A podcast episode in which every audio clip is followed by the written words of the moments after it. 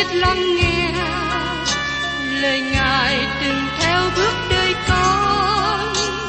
Xin cho con biết sẵn sàng chờ đợi và vẫn nghe theo chúa. Xin cho con biết sẵn sàng thực hành lời chúa đã truyền ban. Hân hoan chào mừng quý vị đón nghe chương trình Tìm hiểu Thánh Kinh. Đây là một chương trình học kinh thánh liên tục và hệ thống trong thời gian 5 năm.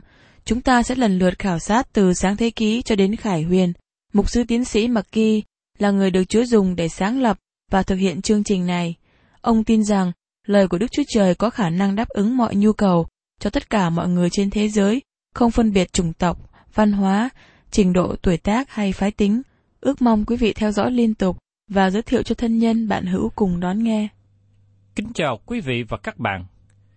Trong chương trình tìm hiểu Thánh Kinh hôm nay, tôi sẽ cùng quý vị để tìm hiểu một sách mới, đó là sách Tiên tri Abdia. Trước nhất, chúng ta tìm hiểu về tác giả. Tác giả của sách Abdia này do chính Abdia viết. Tên Abdia có nghĩa là tôi tớ của Đức giê va Tôi xin nói thêm một ghi chú nữa là tên Abdia có khi còn phiên âm là Obadiah. Ông là một trong bốn tiên tri mà chúng ta hoàn toàn không biết chi tiết về đời sống và lý lịch của ông. Chúng ta chỉ biết rằng ông là một người viết sách tiên tri này. Ba tiên tri kia mà chúng ta không biết về họ là Habakkuk, Age và Malachi. Bốn tiên tri này giống như những tác giả giấu tên. Dầu rằng chúng ta biết tên của họ, nhưng chúng ta không biết về cuộc đời của họ. Abdia giống như một tác giả có bóng không hình. Abdia có ở đó, nhưng chúng ta không biết gì về ông ta. Abdia sống giống như tên của ông, vì Abdia là tôi tớ của Đức giê va Đây là một tôi tớ không hãnh diện về dòng dõi hay kinh nghiệm của chính mình. Abdia không đặt chính mình lên trước. Abdia thể hiện đời sống của một tôi tớ qua những gì ông làm. Vì thế, Abdia cũng giống như các tiên tri khác trong Kinh Thánh. Tiến sĩ Fusi nói rằng, Đức Chúa Trời chỉ muốn để tên Abdia mà thôi trong sách tiên tri ngắn này cho thế giới biết. Abdia là một sách nhỏ, nhưng nó là một thí dụ như một trái bom mạnh mẽ trong Kinh Thánh. Abdia là một sách nhỏ, nhưng có một sứ điệp mạnh mẽ cho thời bấy giờ cũng như trong thời của chúng ta hiện nay. Kế tiếp, chúng ta cùng nhau tìm hiểu về thời gian của sách tiên tri Abdia.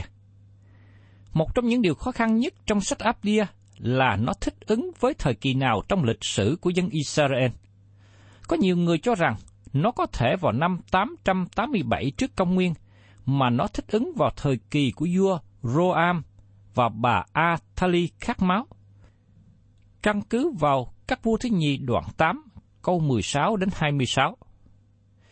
Trong khi đó, tiến sĩ Fusi đặt sách Abdia trong thời kỳ của vua Josaphat, khi căn cứ vào sách Sử ký thứ nhi, đoạn 17 câu 7. Năm thứ ba đời Josaphat trị vì, người sai các tôi tớ mình là bên hai Obadiah, Sachari, Nathanael và Mikaja đi dạy dỗ trong các thành xứ Judah. Dầu rằng tên của Abdia hay Obadiah xuất hiện trong phân đoạn này, nhưng đây là một tên phổ thông trong thời bấy giờ, và có thể một người nào đó trùng tên với Abdiah. Trong khi đó, ông Canon Para cho rằng sách Abdiah ở vào khoảng năm 587 trước công nguyên, và tiến sĩ Mohed đồng ý với điều này và đề nghị rằng sách tiên tri Abdiah rất có thể đồng thời với tiên tri Jeremy. Nhưng vấn đề quan trọng nằm ở trong câu số 11 của sách tiên tri Abdiah cho chúng ta biết về bối cảnh lịch sử.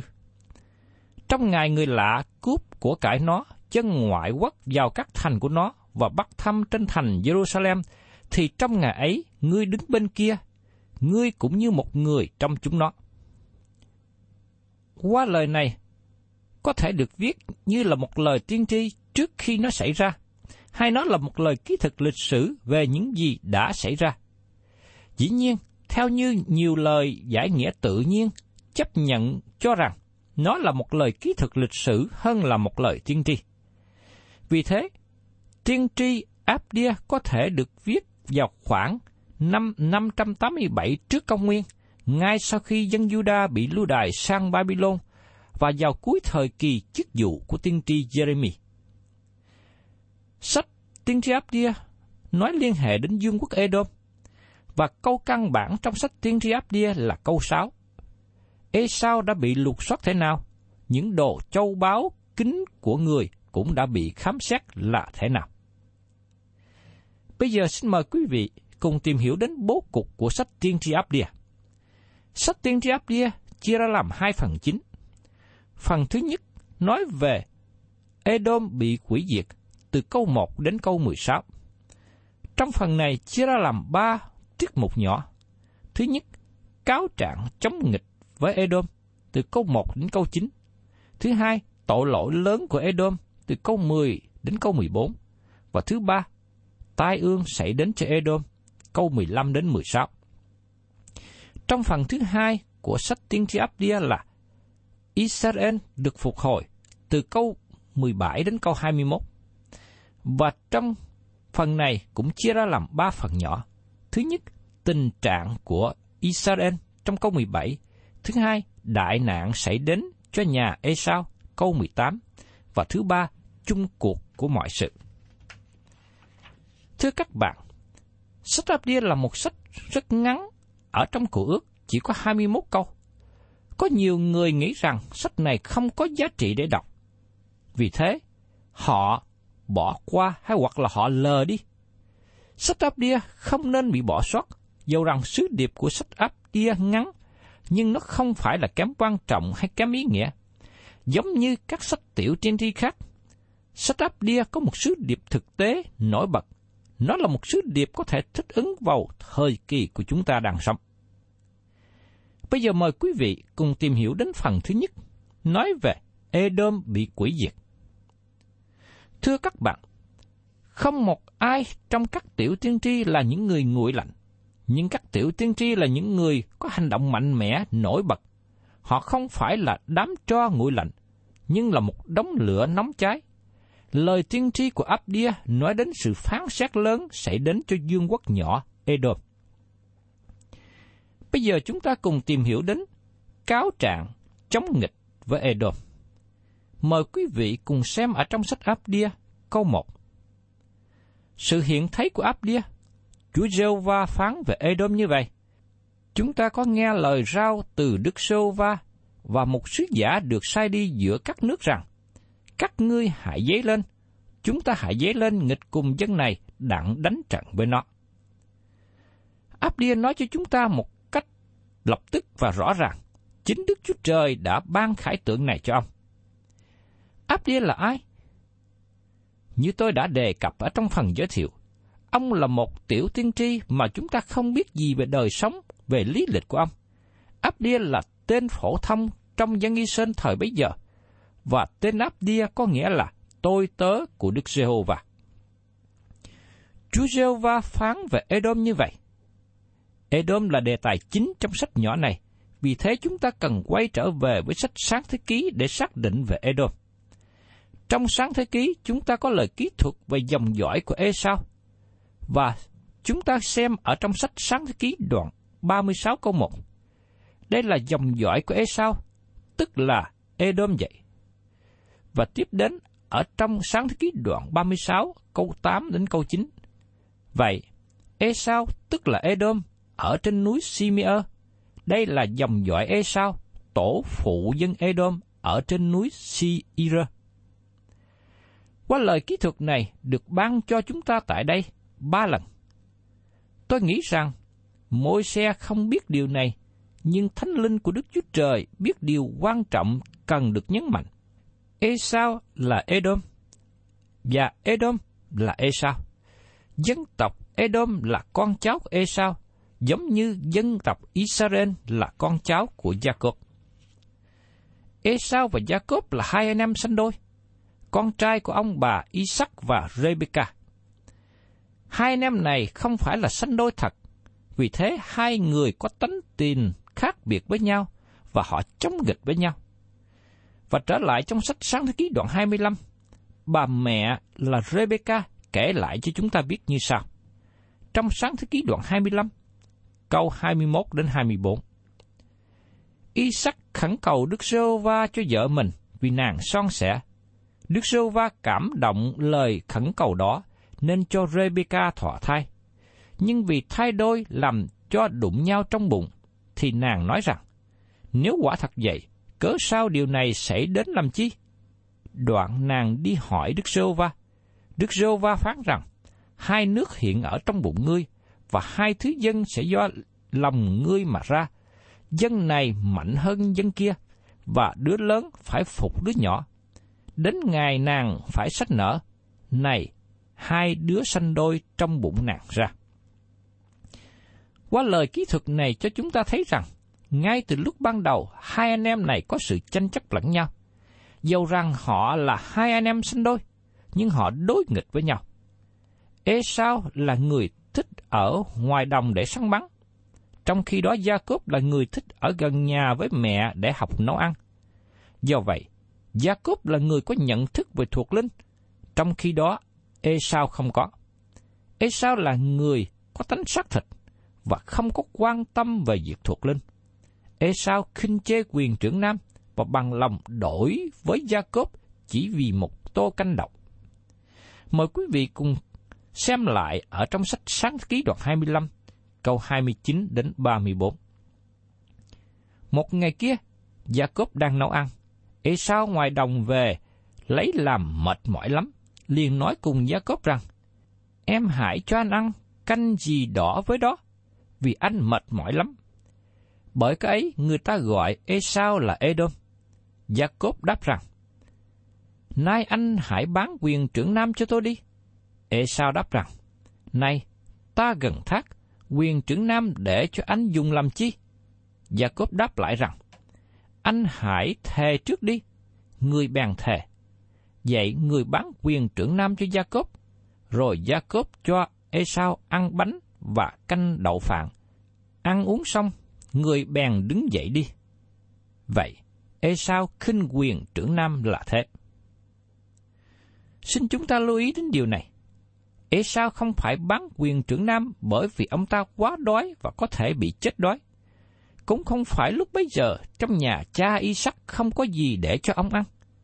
Nhưng bởi vì Esau là người chỉ muốn ham muốn cho bản tính xác thịt, bằng lòng đổ tất cả sản nghiệp thuộc linh của ông cho lòng ham muốn ăn trong chốc lát.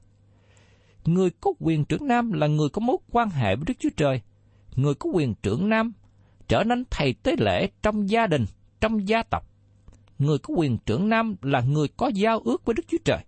Người ấy có mối quan hệ với Đức Chúa Trời. Hành động của Esau thật sự muốn nói rằng, tôi thà có một tô canh hơn là có mối quan hệ với Đức Chúa Trời. Đây là thái độ của Esau khinh chê quyền trưởng nam. Nhưng thưa các bạn, đây cũng là một thí dụ điển hình để giải bài lẽ thật lớn lao cho cơ đốc nhân ngày nay. Nó là một hình ảnh của cơ đốc nhân. Cơ đốc nhân có hai bản tánh trong người ấy. Hai bản tánh này đối nghịch với nhau, xung đột với nhau. Phaolô nói ở trong Galati đoạn 5 câu 17 rằng Vì xác thịt có những điều ưa muốn trái với những điều của Thánh Linh. Thánh Linh có những điều ưa muốn trái với của xác thịt. Hai bên trái nhau dường ấy, nên anh em không làm được điều mình muốn làm. Đây là hai bản tánh của cơ đốc nhân, bản tánh cũ và bản tánh mới. Nó đối nghịch lẫn nhau. Esau là hình ảnh của tánh sắc thịt, của bản tánh cũ, và Jacob là hình ảnh của Đức Thánh Linh với bản tánh mới. Tên Edom có nghĩa là đỏ hay nắng cháy, nắng ăn. Nắng cháy xảy ra khi da có thể hấp thụ được tất cả những tia sáng, ngoại trừ tia sáng làm nó đỏ. Người bị nắng cháy trong kinh thánh là người không thể hấp thụ ánh sáng từ trời, và nó làm cho da người ấy cháy đi. Các bạn thân mến, ánh sáng từ trời một là cứu các bạn, hoặc là các bạn bị đốt cháy bởi nó. Điều đó thật sự xảy ra. Esau đại diện cho người xác thịt, và ông ta trở thành Edom. Jacob trở thành Israel, đại diện cho Đức Thánh Linh. Trong sách đầu tiên của sáng thế ký, chúng ta đọc biết về Esau, và tiếp đến chúng ta đến sách cuối cùng của cụ ước với một ngôn ngữ khác lạ. Mời quý vị cùng xem ở trong Malachi đoạn 1, câu 2 đến câu 3. Đức Sô Va có phán, ta yêu các ngươi, và các ngươi nói rằng, Chúa yêu chúng tôi ở đâu? Đức Sô Va phán, Ê sao há chẳng phải là anh gia cốp sao? Nhưng ta yêu gia cốp mà ghét Ê sao? Ta làm cho các núi nó nên quan du và phó sản nghiệp nó cho những chó nơi đồng vắng. Thưa các bạn, trước đây có một học sinh đến với giáo sư trong trường kinh thánh và hỏi rằng, Thưa Thầy, tôi có vấn đề khó khăn khi hiểu lời nói trong sách Malachi. Tôi không hiểu tại sao Đức Chúa Trời nói, Ngài ghét ê sao? Khi nghe thế, giáo sư nói lại, hỏi cậu, chính tôi cũng gặp vấn đề khó khăn với mấy câu này, nhưng sự khó khăn của tôi khác với của cậu. Tôi có thể hiểu được tại sao Đức Chúa Trời ghét ê sao, nhưng tôi không hiểu tại sao Đức Chúa Trời thương Gia Cộp. Điều quan trọng trong sách nhỏ áp đia là chỉ có sách này chúng ta tìm hiểu sự giải thích tại sao Đức Chúa Trời ghét sao Tiến sĩ Jinber một học giả tài giỏi về tiếng Hebrew, dịch sách áp đia câu 6 như sau. Những việc của Esau được lột trần cách rõ ràng. Nói một cách khác, các việc này được phơi bày rộng mở để các bạn có thể nhìn thấy lần đầu tiên. Áp đia đặt kính hiển vi trên Esau. Hay nói một cách khác, áp đia cho chúng ta thấy một hình ảnh rõ ràng, chi tiết về Esau. Và qua đó các bạn có thể nhìn thấy Edom. Không những áp đia chiếu kính hiển vi tập trung trên Esau, nhưng áp đia cũng là kính hiển vi cho Đức Chúa Trời. Xin các bạn hãy đến và nhìn xem kính hiển vi, nhìn một cách kỹ lưỡng. Một Esau nhưng được phóng đại và trở thành 250 ngàn ê sao nhỏ. Và nó trở thành Edom. Các nhà giúp ảnh viên thường lấy một hình nhỏ và phóng đại ra một bức tranh lớn. Áp đia làm cho bức tranh của Esau lớn lên. Giống như các bạn bơm một cái ruột bánh xe để tìm ra lỗ nhỏ xì hơi. Các bạn không thể tìm lỗ nhỏ xì hơi nếu chưa bơm hơi vào đó. Vì thế áp bia trình bày ê sao với một hình ảnh nổi phồng lên để các bạn có thể thấy lỗi lầm trong đời sống của ông. Và các bạn có thể hiểu tại sao Đức Chúa Trời ghét ê sao. Lúc đầu các bạn chỉ thấy một chấm nhỏ dưới da, sau đó nó trở thành một mục ghẻ lớn và trở thành bệnh ung thư. Những việc nhỏ trong đời sống của Esau giờ đây được phóng đại một trăm ngàn lần trong quốc gia Edom. Lúc ban đầu, Đức Chúa Trời không có nói Ngài ghét Esau. Ngài phải chờ đợi cho đến khi con cháu Esau trở thành một quốc gia và tỏ bài điều gì đó khiến Đức Chúa Trời ghét Esau. Đức Chúa Trời không hề nói rằng Ngài ghét Esau hay Ngài thương Gia Cốp cho đến khi các bạn đọc đến cuối sách công cụ ước.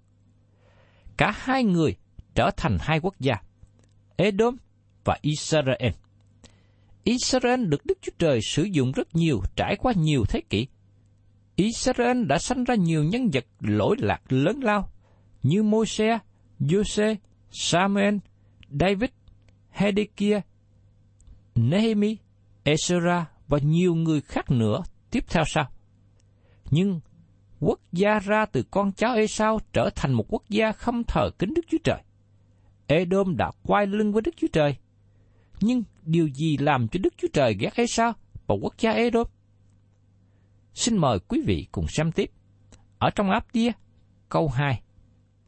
Này, ta đã khiến ngươi làm nhỏ giữa các nước, ngươi bị khinh dễ lắm. Edom là một dân tộc lớn khi chúng ta thấy nó trong sách này, nhưng giờ đây nó đã tàn lụng. Áp đia cho chúng ta một lời tiên tri về tương lai, nhưng từ nơi chúng ta đứng hiện nay, chúng ta thấy lời tiên tri đó đã được ứng nghiệm. Tội lỗi lớn nhất của Edom mà nó được đem đến sự phán xét của Đức Chúa Trời là gì? Đó là tội kiêu ngạo. Mời quý vị cùng xem tiếp trong sách Abdia câu 3. Hỏi ngươi là kẻ ở trong khe vần đá. Trong nơi cao, ngươi nói trong lòng mình rằng, ai có thể xô ta xuống? Sự kiêu ngạo của lòng ngươi đã lừa dối ngươi. Tiên tri nói rằng, sự kiêu ngạo của lòng ngươi đã lừa dối ngươi. Điều gì đã làm cho Đức Chúa Trời ghét Edom? Đó là sự kiêu ngạo. Tôi tin rằng, ngay giờ phút mà tôi nói điều này, có một ngọn gió thổi nơi người đọc, người nghe. Họ nói, chỉ có thế thôi à? Kiêu ngạo là điều tệ, nhưng nó đâu có tệ lắm, phải không? Xin để tôi giải bài điều này với các bạn. Cách nào mà ngày nay chúng ta có mọi điều cân xứng liên hệ đến tội lỗi? Giả sử tôi biết một cơ đốc nhân uống rượu rất nhiều, và tôi đến xin ý kiến với các bạn về điều gì hội thánh cần nên làm với ông ta. Tôi tin rằng các bạn có thể nói, ông ấy nên bị bỏ khỏi danh sách hội viên của hội thánh. Tôi đồng ý với các bạn điều đó. Nhưng giờ đây giả sử, tôi xin nói với các bạn về một chuyện khác nữa. Có một viên chức trong hội thánh, chẳng hạn như là vị chấp sự, bị cảnh sát bắt tối hôm qua tại siêu thị vì tội ăn cắp hàng hóa. Khi nghe thế, tôi nghĩ rằng các bạn sẽ nói, một viên chức trong hội thánh mà phạm tội như thế nên bị kỷ luật. Tôi đồng ý với các bạn. Nhưng giả sử, tôi đến với các bạn và nói về một viên chức nữa trong hội thánh. Ông ta là một người đầy lòng kiêu ngạo. Và tôi xin hỏi rằng, các bạn có đề nghị đẩy người kiêu ngạo này ra khỏi danh sách hội viên của hội thánh không? Tôi nghĩ rằng nhiều người có lòng mềm mại đến gặp mục sư và nói rằng, tôi nghĩ mục sư nên gặp người kiêu ngạo đó và nói cho ông ta biết rằng, kiêu ngạo là điều sai, điều xấu, nhưng nó không phải là tội lỗi xấu trong tất cả tội tội. Dầu sao đi nữa, ông ấy cũng không có sai xưa, không có trộm cắp, không có nói dối. Có thể tôi sẽ làm cho các bạn ngạc nhiên khi tôi nói rằng, trước mặt Đức Chúa Trời, sự kiêu ngạo là tội lỗi tệ hại hơn hết, tệ hơn tội uống rượu sai. Kinh Thánh nói rất nhiều về tội lỗi uống rượu say xưa. Đức Chúa Trời kết án việc say rượu. Chính tội lỗi say rượu đã dự phần dẫn đưa đất nước Israel đến sự sụp đổ. Và sau này, cũng có nhiều quốc gia sụp đổ vì tội lỗi say rượu. Chẳng hạn như Babylon, đế quốc của Alexander và Roma. Tôi xin nói với các bạn rằng, trước mặt Đức Chúa Trời, kiêu ngạo là tội lỗi tệ hại hơn tội say rượu. Đó là điều làm cho đời sống con người đi xuống. Nó làm cho đời sống các bạn đi xa cách Đức Chúa Trời. Tại đây, chúng ta được ban cho một bối cảnh rõ liên hệ đến tội lỗi kiêu ngạo. Kiêu ngạo là một tội lỗi trong các tội lỗi, và kiêu ngạo là một tội lỗi tệ hại nhất. Nó là tội lỗi mà Kinh Thánh kết án nặng nề hơn. Đức Chúa Trời nói rằng, Ngài ghét sự kiêu ngạo, và đó là liều làm cho đất nước Edom tiêu tán. Đức Chúa Trời nói rằng, Ngài ghét Edom vì sự kiêu ngạo của nó. Xin các bạn chú ý lời của tác giả Châm Ngôn viết trong sách Châm Ngôn đoạn 6 câu 16 đến 19. Có sáu điều Đức Rêu Va ghét và bảy điều Ngài lấy làm gốm ghét. Con mắt kiêu ngạo, lưỡi dối trá, tay làm đổ quyết vô tội, lòng toan những mưu ác, chân dội vàng chạy đến sự dữ, kẻ làm chứng gian và nói điều dối, cùng kẻ gieo sự tranh cạnh trong lòng anh em. Các bạn có thấy tội lỗi đứng hàng đầu mà Đức Chúa Trời ghét không? Đó là người có con mắt kiêu ngạo. Khi một người đi vào nhà thờ và nhìn một người khác thấp kém hơn với sự khinh chế, tôi tin rằng, đứng trước mặt Đức Chúa Trời, tội lỗi kiêu ngạo này nặng hơn tội say rượu. Điều đó không có nghĩa rằng Đức Chúa Trời không kết án việc say rượu. Say rượu là điều tệ, nhưng tội lỗi kiêu ngạo là tội tệ hại nhất. Vì thế, tôi mong ước rằng các bạn phải cần giữ chính mình để đừng rơi vào thái độ và đời sống kiêu ngạo. Vì những ai trong sự kiêu ngạo, Đức Chúa Trời sẽ hạ người đó xuống. Thân chào tạm biệt quý vị và xin hẹn tái ngộ cùng quý vị trong chương trình tìm hiểu Thánh Kinh kỳ sau.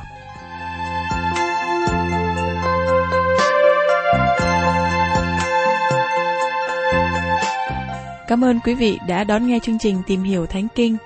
Nếu quý vị muốn có loạt bài này, xin liên lạc với chúng tôi theo địa chỉ sẽ được đọc vào cuối chương trình. Kính chào quý thính giả.